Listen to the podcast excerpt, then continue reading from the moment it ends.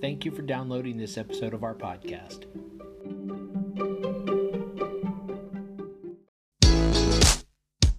Hi, and welcome to the podcast for Solomon Staircase Masonic Lodge number 357, where we talk about all things related with Freemasonry, including Hermetic teachings, philosophy, reason, spirituality, and much more. We're located in Buena Park, Southern California. Tune in as we continue to update our podcast with informative talks and articles for Masons worldwide and those who would like to inquire within.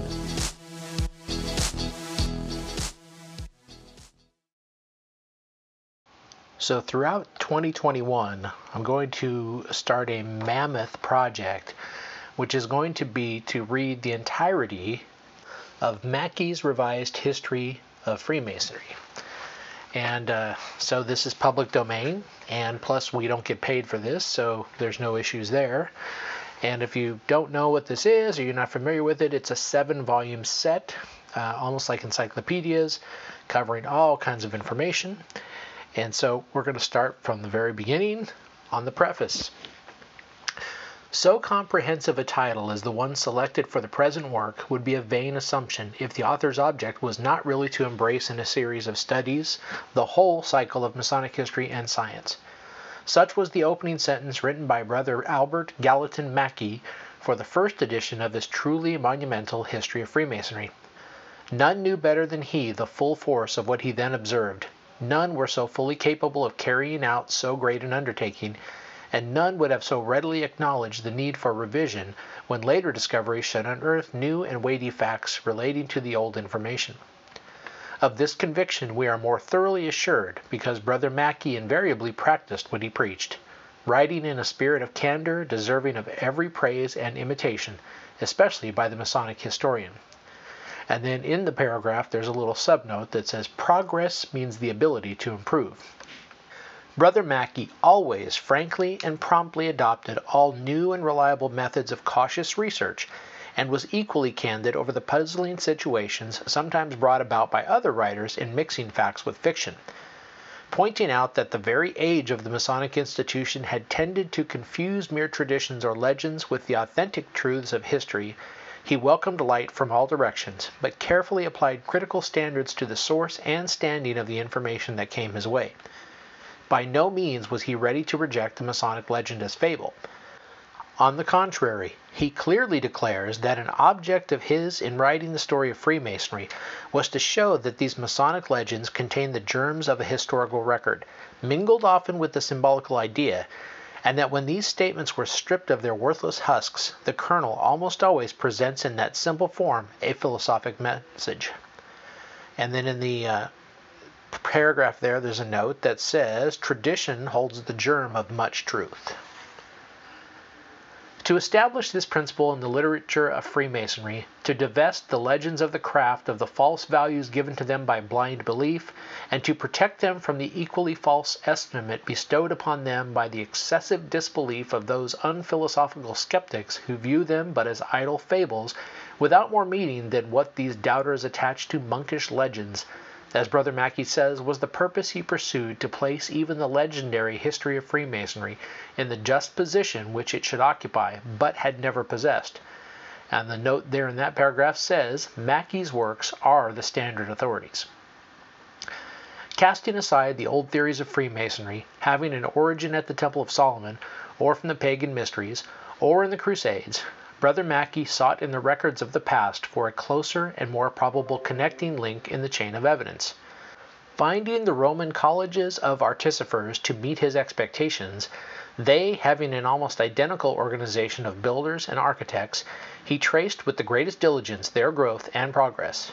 Freemasons of the Roman Empire, they traveled through the provinces with the victorious legions of the Caesars, teaching by example and precept the architectural arts to Italians, Spaniards, Gauls, and Britons.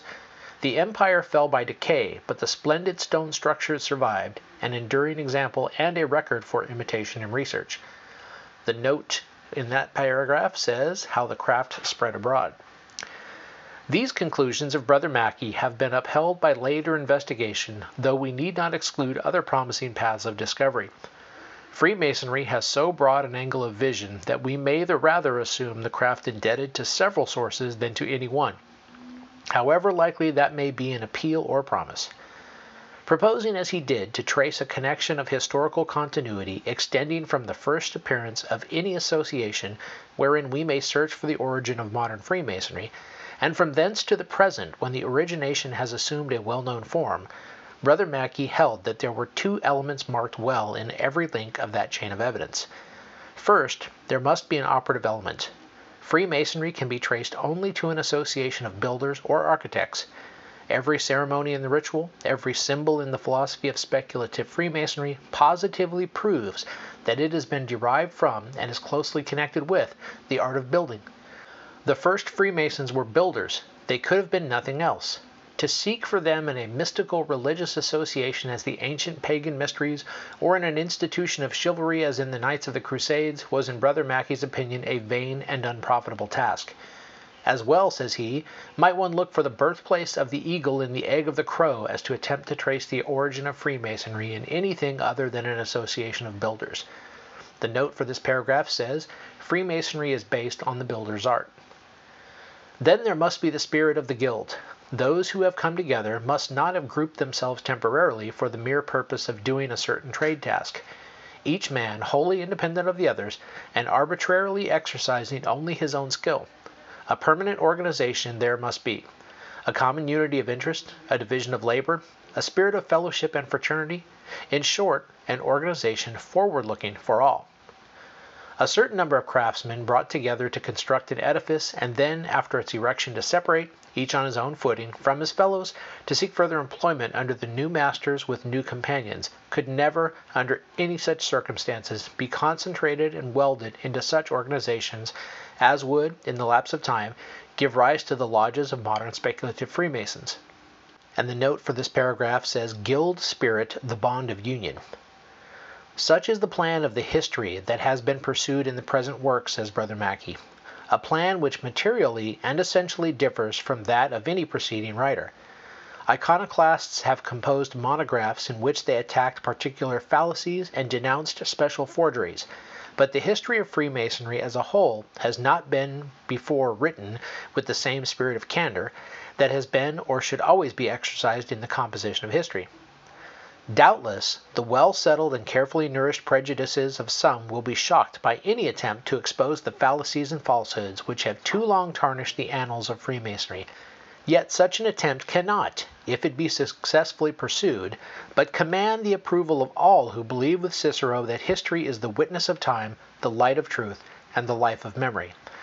The note for that paragraph says, a guide worthy of all esteem. While Brother Mackey's death cut short the full output he had planned, and other hands than his carried forward the labor from where he had left the working tools, yet the program has laid down by him has been to his successors a constant guide. Nothing in the present revision has been written save in the spirit of his intentions, and as we fully believe would have met the approval of Brother Mackey. None would more promptly than he have taken advantage of the later discoveries.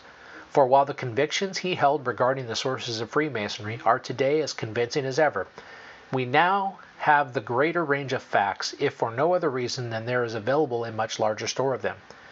Owing to the researches of Brother Henry Sadler regarding the early relations, one to the other, of the two Grand Lodges at London in the eighteenth century, and by which the Union of 1813 so happily settled the old conflict of authority, we no longer look upon the situation from the same angle as of old. Much material has also been unearthed by Brother William J. Hughan and his able co-workers of the famous Quatuor Coronati Lodge, especially in tracing the old charges. These precious documentary relics of early Freemasonry of the spread of the craft over the globe and the degrees associated therewith, we all owe much, indeed, to the patient studies of Brother Robert F. Gould. No one interested in the Morgan episode can ignore the investigation of Brother John Ross Robertson, and on other topics we have the information collected by Brothers A. F. A. Woodford, George W. Speth, E. L. Hawkins, Dr. W. J. Chetwode Crawley, Dr. W. Begemann, and others and the note for that paragraph says more information is now available. All these brethren have passed on to their eternal reward. All were keenly interested in the present work, and in the revision, nearly all of them actively contributed encouraging messages of scholarly cooperation and by other helpful means. The late Brother Hughan read the earlier editions closely and wrote at considerable length many useful suggestions which have been duly incorporated in the present work. In fact, every available source of information has been used. Masonic libraries everywhere welcome the search for facts, and hearty acknowledgment is here accorded to Brothers Julius F. Sachse and J. E. Burnett Buckingham of the Grand Lodge Library at Philadelphia, brothers George Fleming Moore, John H. Cowles, and William L. Boyden of the Scottish Rite Library at Washington, brothers N. R. Parvin and C. C. Hunt of the Iowa Masonic Library at Cedar Rapids, brothers Scott Bonham, John L. McLeish, and Frank S. Bonham of the Masonic Library Association at Cincinnati, Grand Secretary Frederick W. Hamilton of the Grand Lodge Library at Boston, and Brother W. J. Songhurst of Quatuor Coronati Lodge, number 2076, London, England. No attempt can be made to list all the brothers whose courteous cooperation has contributed generously to the success of this revision. On first taking up the question with the Grand Secretaries of every Masonic jurisdiction and of every coordinate body in North America and many other countries, the matter frequently became the subject there of conference and of correspondence with Grand Lodge historians and Grand Recorders and Grand Secretaries, national and state, and committees of various titles, but all most helpful. Every page was submitted for correction to an authority upon the subject. This broadening of the field of inquiry over a half dozen years of labor resulted in a splendid harvest of contributed facts. Due acknowledgment will be found in the pages of the work for the fine spirit so generally exhibited by those to whom any appeal was made for assistance.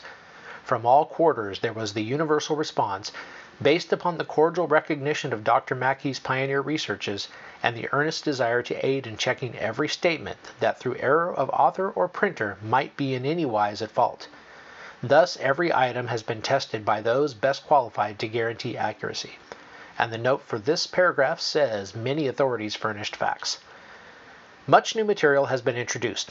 Aside from numerous additions to be found everywhere in the text covering the topics treated in the former editions by brothers Albert G. Mackey and W. R. Singleton, some entirely new chapters have been added to round out the story of Freemasonry in other countries, and to deal with such related matters as the Order of High Priesthood, the ancient Arabic Order Nobles of the Mystic Shrine, the Mystic Order Veiled Prophets of the Enchanted Realm, and the Order of the Eastern Star. And the note in this paragraph says additions made to the old book. Something should be said here to those who undertake the study of Freemasonry. While the effort has earnestly been made to furnish accurately and concisely the facts concerning the craft in many countries and through the various periods of history, yet this very complete account may be an awkward problem to handle by the reader who is not familiar to some extent with the subject or with historical researches. To begin with the first chapter and studiously work steadily through the whole series of books in regular order will take considerable time if done carefully. The note in this paragraph is how to study Freemasonry. There is but one remedy. Choose your own main object of Masonic inquiry. Locate the several references to it in the index at the end of the work. Look in the index for every word that has any bearing whatever on the subject the reader proposes to examine. He will probably find several promising references. Let him take those up in order, reading the chapters that touch in any way upon them. From this start, the reader will gradually, pleasantly, and logically enlarge his scope of preferred studies. In due time the whole field of Freemasonry will be open to the student, and, building his knowledge upon the facts first sought by him because of their special appeal to his taste, he will the more happily and thoroughly extend his reading. By this simple course of inquiry the study of the book is made attractive of approach. The unfolding of the knowledge it contains is rendered easy to grasp, and the one chosen topic leads the reader naturally on to a larger variety of studies, all systematically related and affording the greatest satisfaction by this delightful and rational method. The note for that paragraph is proficiency made easy and rapid. Now we come to the last few words, and again our grateful pen would fain record the appreciation felt toward the Freemasons everywhere whose great goodwill has never failed. Editorially, the long, laborious task of revision was sweetened and sustained by the ready response from all quarters, the characteristic cooperative spirit of the Masonic Brotherhood, continually in evidence and always in, of genial service. To Melvin M. Johnson, past Grand Master of Massachusetts, Frank H. Johnson, Grand Recorder of the Grand Encampment Knights Templar of the United States, Charles A. Conover, General Grand Secretary of the General Grand Chapter Royal Archmasons, Henry W. Mordhurst, General Grand Recorder of the General Grand Council, Royal and Select Masters, especial thanks are due. The help of every Grand Secretary and many other Masonic officials at home and abroad were sought successfully. Therefore, any attempt to mention all is barred by sheer lack of space. But among the numerous fellow craftsmen in this great undertaking, none were more zealous than Brother Walter C. Burrill, President of the Masonic History Company, whose abiding faith and earnest encouragement will ever be fondly remembered. And that concludes the preface of this revision of the book. And the revision is done by Robert Ingham Clegg, 33rd degree. And again, this is Mackey's Revised History of Freemasonry by Robert Ingham Clegg. And that, my brethren, was just the preface. So hang on, we got a lot to go through, and I'm going to go ahead and go through them all in order, even though he kind of recommends to uh, find the topics that interest you and then start with those. But we'll make sure that the show notes and that the titles are uh, representative enough that if you want to search for certain ones or you only want to listen to certain ones or in a certain order, you can always go back. So thanks for listening. Happy New Year, and uh, we'll see you on the next round.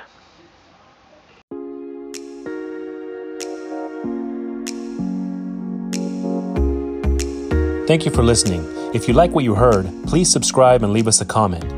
We enjoy hearing from our listeners. If you really like what you heard, share this podcast with your friends and lodge members.